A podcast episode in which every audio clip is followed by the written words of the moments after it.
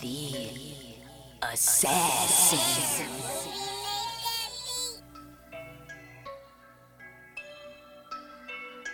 You know I break necks, call me Jack Tate. Jack Tate. I have no regrets while your life is fading. I'm a crazy fuck equivalent to Satan. When I'm behind the mic, I feel like the greatest. You know I break necks, call me Jack Tate. I have no regrets while your life is fading. I'm a crazy fuck equivalent to Satan. When I'm behind the mic, I feel like the greatest. What up, y'all? You're listening to Sports Talk with Tropp, and I'm your host, Katie Tropp. Uh, well, in the NBA this week, it was all about Luka Doncic and LeBron James. Those two have been just absolutely dominating this week. So let's get right into the NBA. Uh, beginning with M- Monday night, we actually didn't have Luka or LeBron in the game that we're going to discuss. They are a little bit later in the show. But uh, Monday night, the Miami Heat absolutely dominated the Sacramento Kings 121 to 110. Uh, what really stood out in this game is that the Miami Heat actually had three suspensions in this game. One of those sus- suspensions included Jimmy Butler. So you kind of expected the Kings to absolutely dominate this game, and it really was just straight domination by Miami from start to finish. Bam Adebayo ended up with a double double. He had 28 points and 10 rebounds and seven assists. And uh, Jaime Jaquez Jr. He is the rookie standout for the Miami Heat this year. He added in 26 points. And uh, I mean, he's really gone off this year.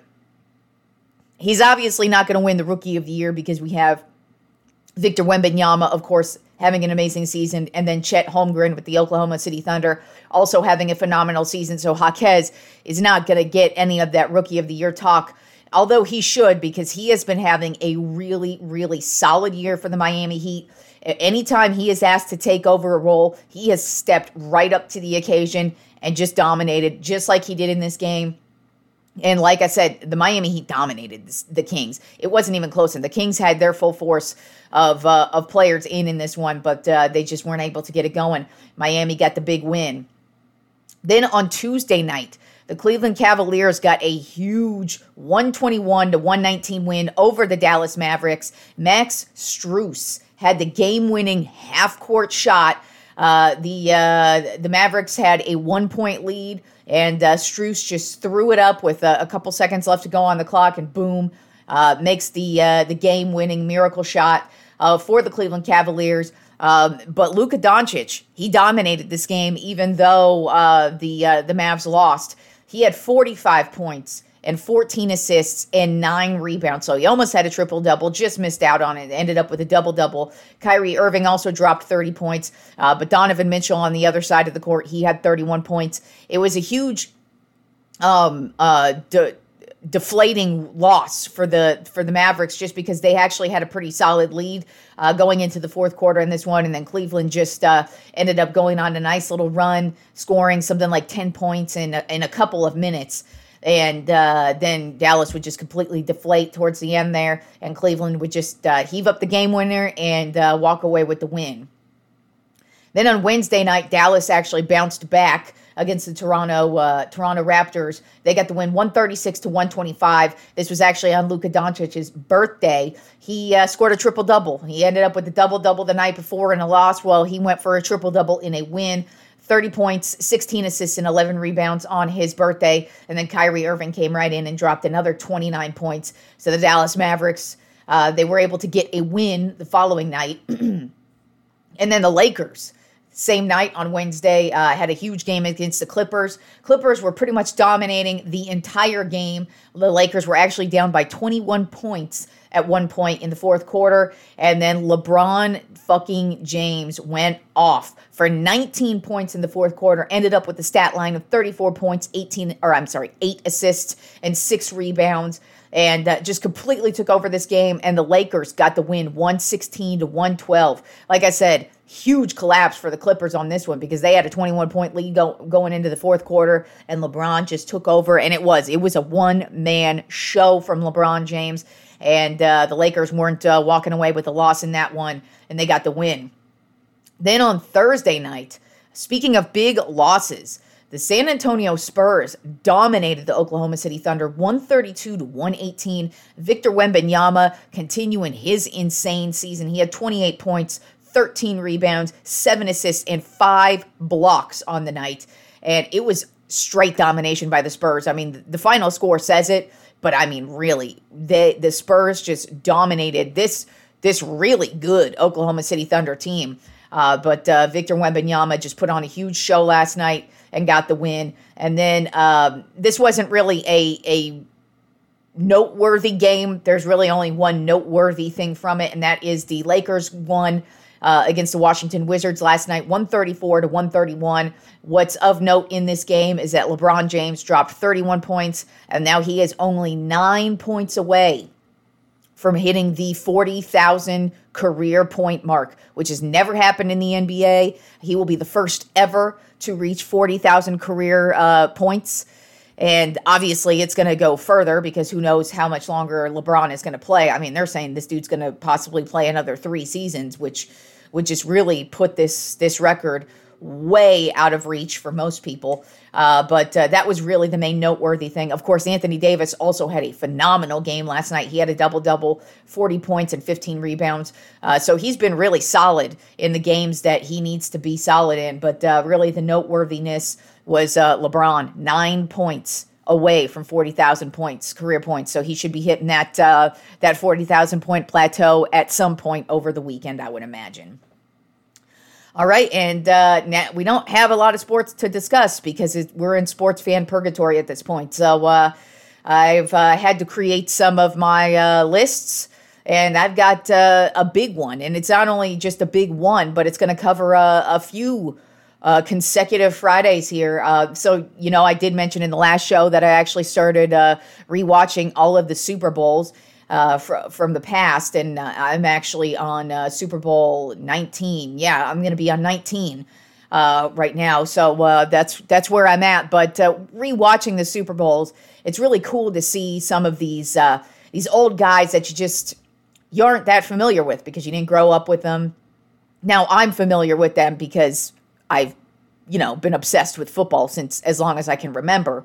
And I have rewatched all these Super Bowls. I have every Super Bowl on DVD, including last year's Super Bowl, um, or Blu-ray, DVD or Blu-ray. I know they're not. It's not cool to collect those anymore, but I couldn't give a shit what is cool. Um, I started collecting them, and now it's just kind of like, uh, why stop?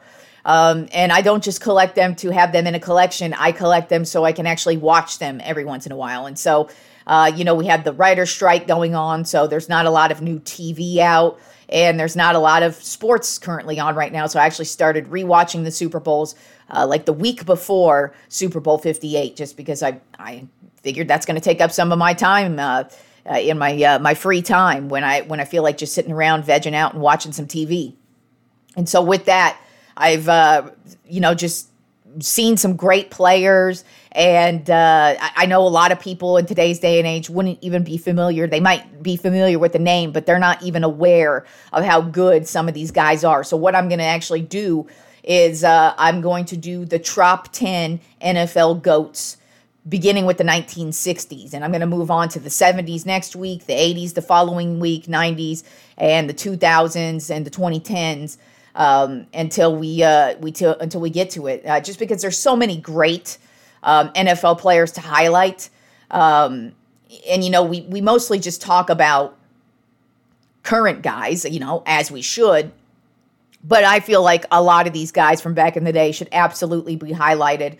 Um, and they usually don't get highlighted. And so I'm going to highlight them.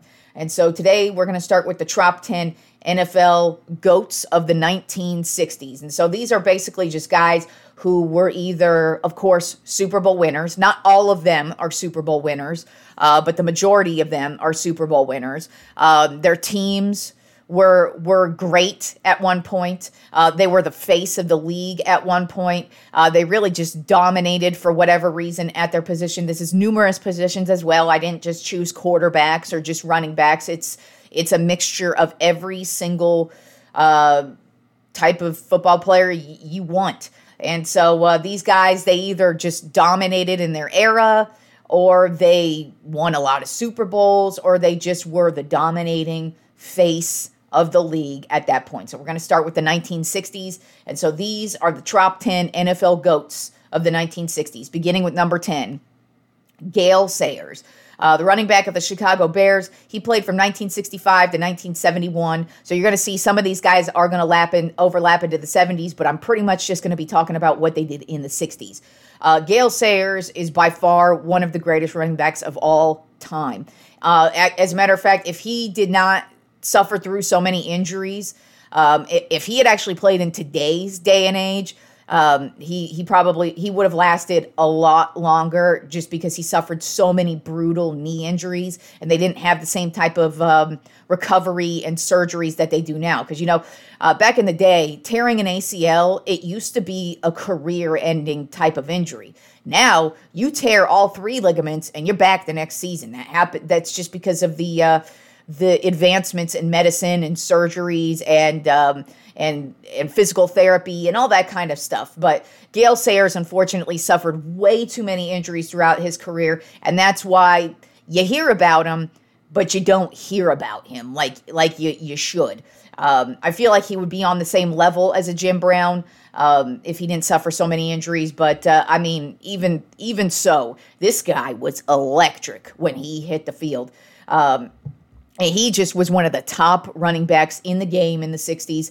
His career uh, yards are 4,956 rushing yards, 39 touchdowns, 1,307 receiving yards, nine receiving touchdowns. And then he also was a kick and punt returner. He ended up with 3,172 return yards and eight return touchdowns. So the guy was an all around. He didn't just do running back, he also did. Uh, he was also just fantastic in the uh, the kick return game. Um, it, and his rookie season, it took off right from the jump. He is one of the he has one of the greatest rookie seasons of all time. Still to this day, um, he holds records still. Um, he has the TD rookie record of 22 touchdowns in a season, and then he also has the most touchdowns in one game. It's actually tied now. I can't I can't recall who's tied him now, but for the most touchdowns in one game, he scored six touchdowns in one fucking game. This guy was electric. He was also the Rookie of the Year in 1965. He was a five time All Pro uh, from 1965 to 1969, so consecutively, five time All Pro. Uh, he won Comeback Player of the Year in 1969 because he came back from a crazy knee injury he, where he tore his ACL, MCL, and LCL. Um, he came back and uh, had a solid year. He was the two time rushing leader in 1966 and 1969. He was the overall scoring leader in 1965 in his rookie season. Um, and um, he's the one of uh, I think only players or only two players to ever score a rushing t- touchdown, receiving touchdown, and a kickoff touchdown in one game. So the guy was all around. He absolutely was one of the faces of the league at this time and absolutely dominated the 1960s. Then at number nine on my top 10 NFL GOATs of the 1960s, Deacon Jones, the defensive end of the Los Angeles Rams. He played from 1961 to 1971.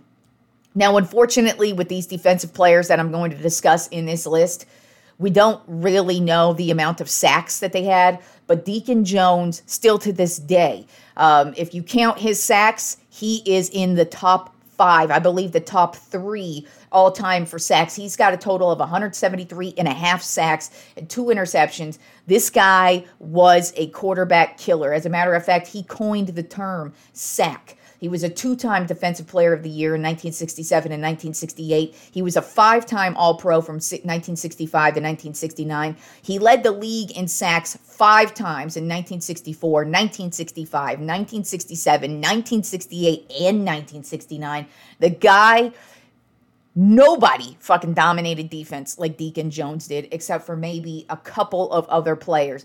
Deacon Jones, he did he what listen to this. He wasn't even supposed to play football. He they just happened to uh, some scouts for the Rams just happened to be at his college, and I believe they saw him running. And they just were like, dude, that, that guy's fast. He looks like he could be a good defensive end. They brought him in, they drafted him, and Deacon Jones would go down in history as one of the greatest defensive ends of all time. And he was a beast. You watch some fucking Deacon Jones highlights, and you will be like, holy shit. Imagine being a quarterback on the receiving end of that dude.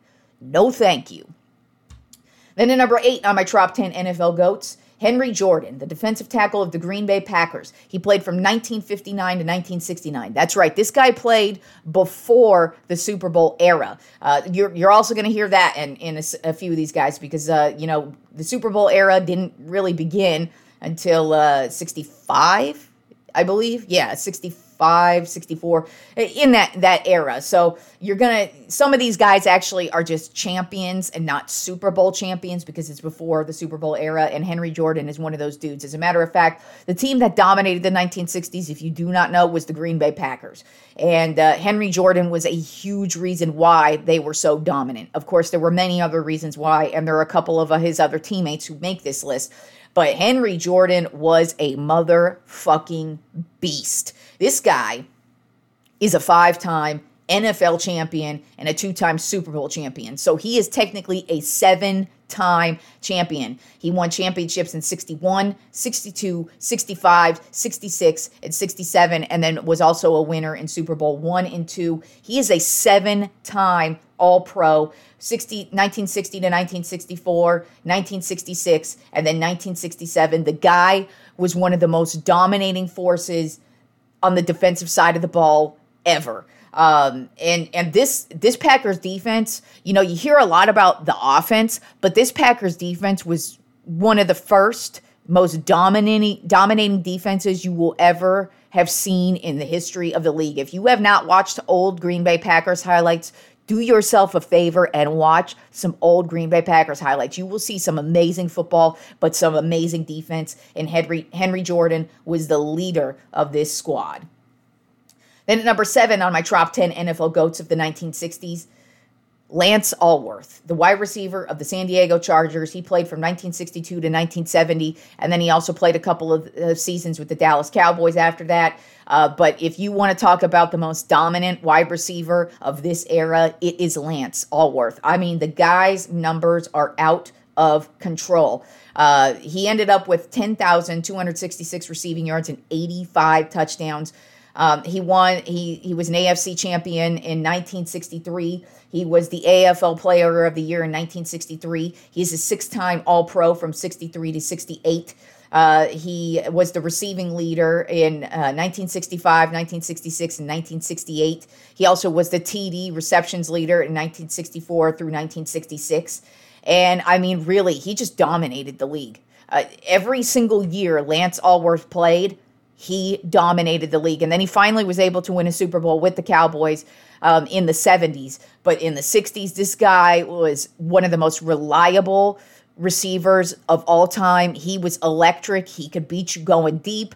He was just so damn good and was the receiver of the 1960s. Then at number six on my top 10 NFL GOATs of the 1960s, Bob Lilly the defensive tackle of my Dallas Cowboys. He played from 1961 to 1974. I personally refer to him as the number one cowboy. Uh, most people call him Mr. Cowboy. The reason why he was the first uh, pick by the Dallas Cowboys, he was the first uh, Dallas Cowboy to be inducted into the, the Pro Football Hall of Fame. He was the first uh, Dallas Cowboy to be inducted into the Ring of Honor um, at the Cowboys Stadium. He is basically the Dallas Cowboys. This guy was one of the most hard nosed, hard working defenders ever. Um, and he was the face. He was the first face of the Dallas Cowboys. That's why I call him the number one Cowboy, because he was the first to do everything as a Dallas Cowboy. And if you are a Cowboys fan, you better fucking know who Bob Lilly is because this is the number one Cowboy. This is the Cowboy. This is the Dallas Cowboys. Bob freaking Lilly won a Super Bowl in Super Bowl six. Um, some of his career stats, we obviously don't have uh, how many career sacks he has, but he does have 18 fumble returns, one interception, and four touchdowns. He was a seven time All Pro from 1964 to 1969, and then in 1971 and like I said, as far as defenders go, in the 60s, he was the most dominant. He was the number one cowboy. He was the face of this franchise. He was the first guy to do it all for the Cowboys. When you look at the Cowboys throughout history who have just been the face of that franchise, Bob Lilly is where it started. He was our number one dude. That is the number one cowboy. And he absolutely was a part of this doomsday defense that just dominated the NFL in the 1960s and he was the reason why. Then at number five on my top 10 NFL GOATs of the 1960s, Dick Butkus, the linebacker of the Chicago Bears, played from 1965 to 1973. Uh, his some of his career numbers, because of course we don't have sacks for him. He had 22 interceptions and 27 fumble returns. He is a two-time Defensive Player of the Year in 1969 and 1970. Also five-time All-Pro. 1965 and then 1968 to 1970 and then 1972 he was one of the most feared defenders to ever play the game um, I I sing the praises of Dick Butkus. Have been doing it on this show for many years now, um, just because he is he is football. Uh, if you look at line the linebacker position, I mean, this guy, he was just football, and he he was so much fun to watch. When I watch Dick Butkus highlights, I'm just in absolute awe watching what this guy does. I, I like I said about Deacon Jones, I can't imagine being a quarterback on the receiving end of that it's times a million when you got Dick Butkus running at your motherfucking ass. Then at number four on my top 10 NFL GOATs of the 1960s, one of the most dominating quarterbacks, period, in the history of the league. I've really never talked about him much, which is weird. Um, and that would be Johnny Unitas. Uh, he was the quarterback of the Baltimore Colts. He played from 1956 to 1972, so that was a long ass career. He has been around the block. He was basically the first star quarterback. Um, there were a couple of this era, but Johnny Unitas was exceptionally dominant in every single way, shape, and form. He is a three time champion. He won in 1958, 1959, and 1968. Then he was also a Super Bowl champion. He won Super Bowl five. He was a league MVP in 1959, 1964, and 1967. He's a five time All Pro in 1958, 1959, 1964, 1965, and 1967. He led the league in passing yards in 57, 59, 60, and 63. He led the league in touchdowns from 1957 to 1960. So, uh, all those years just straight, Johnny Unitas dominated the league with touchdowns. Uh, then passing yards, his career totals uh, are 40,239 passing yards, 290 passing touchdowns, 1,777 rushing yards, and 13 rushing touchdowns. Really, nobody dominated the league like Johnny Unitas. Uh, this guy, you hear the name Johnny Unitas, just the name alone screams football player. Um, but if you have not watched Johnny Unitas highlights, this guy was Patrick Mahomes times a million. I mean, he he was such a, a gunslinger, but he just he just had this killer instinct in him. And when you it's just really hard to describe watching Johnny Unitas. He was such a warrior, and even at the end of his career, he just wanted to keep playing and wanted to keep playing. And even though you know he suffered some shoulder injuries towards the end of his career, which of course is a huge thing if you're a quarterback, and they were to his throwing shoulder as well. So he had some issues, especially in the Super Bowl era, because uh, like I said, he won Super Bowl five, but he actually was replaced um, in that that game.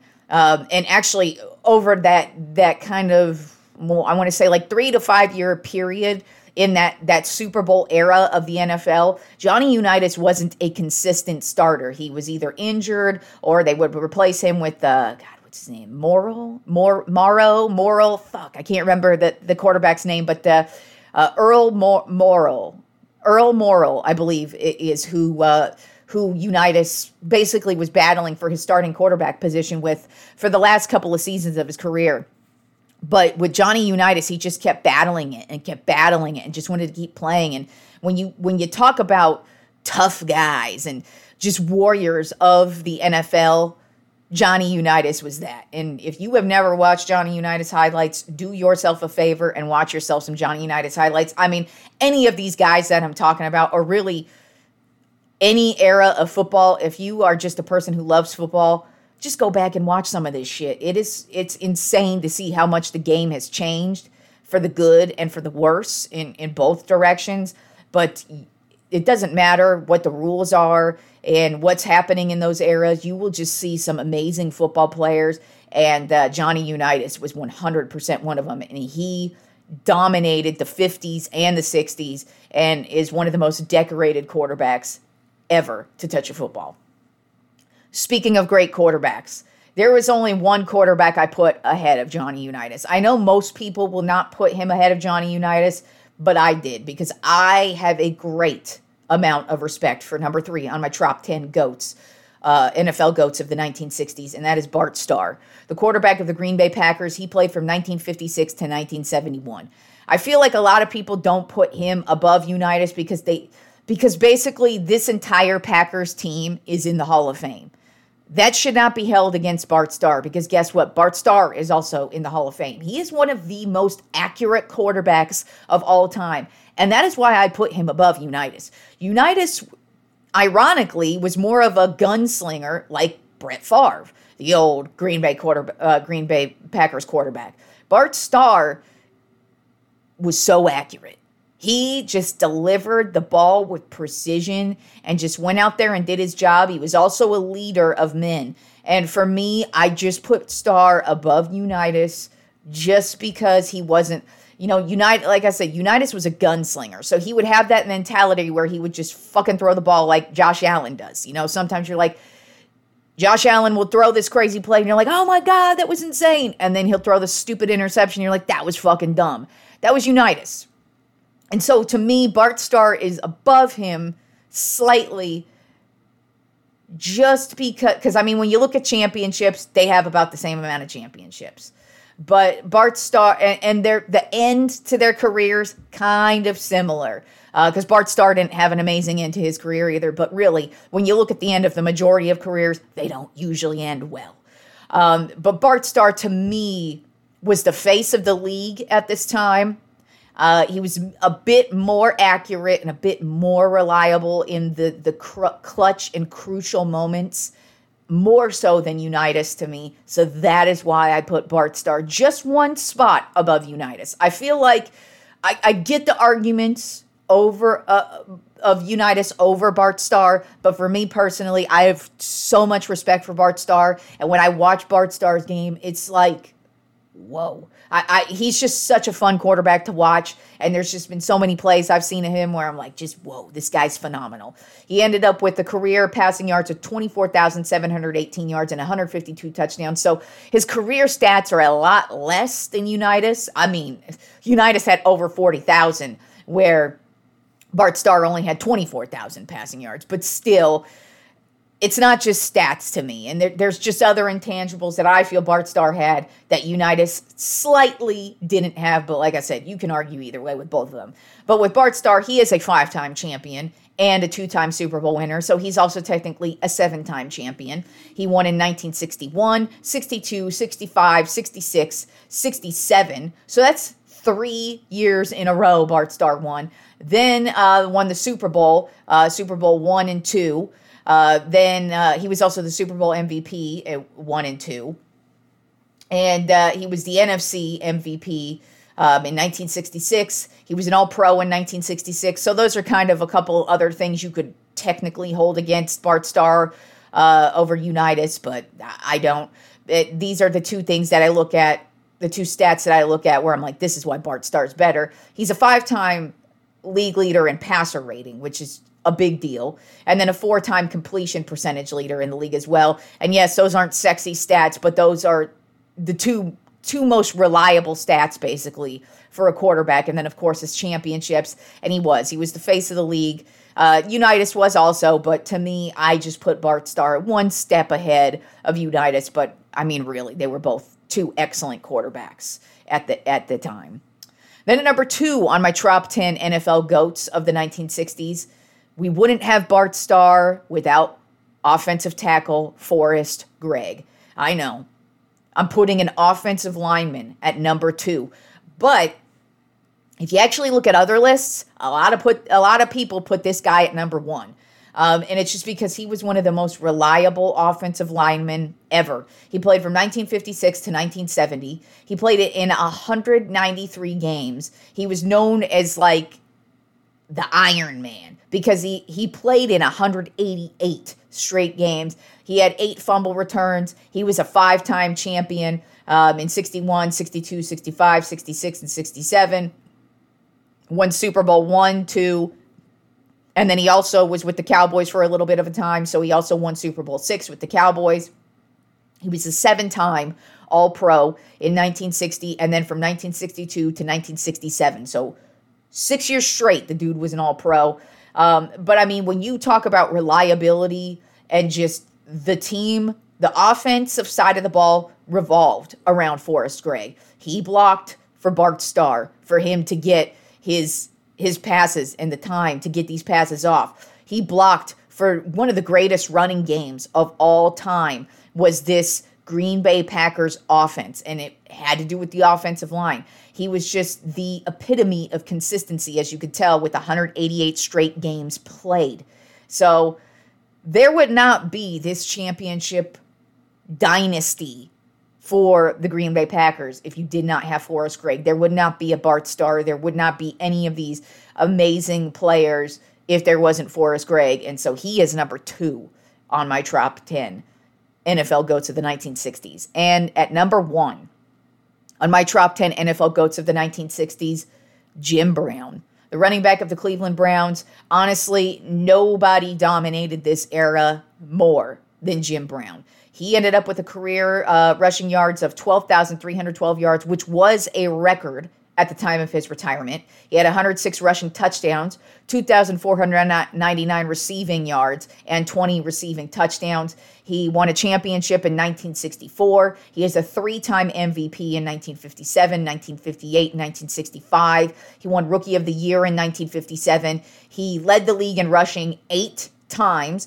uh, from 1957 to 1961 and then 1963 to 1965. So that's only a couple seasons of his entire career. He did not lead the league in rushing.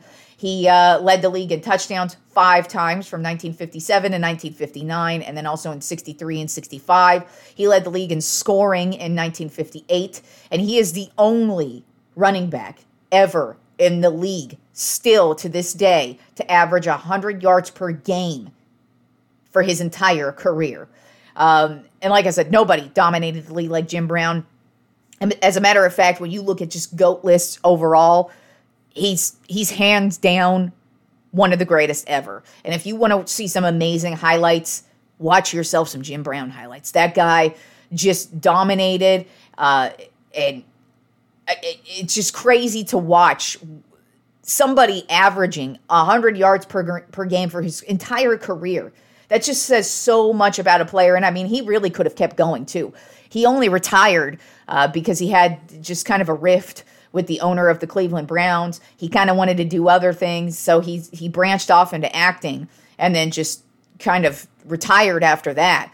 But Jim Brown easily could have played probably another 5 seasons and really just grew his his legend even more. Um, but he didn't, and and it doesn't matter anyways because he's still to this day, one of the greatest ever. I mean, just say it. He averaged 100 yards per game in every single game he played in his entire career. Nobody's been able to mimic that. Still, he played in the fucking goddamn 60s, for Christ's sake, the 50s and 60s.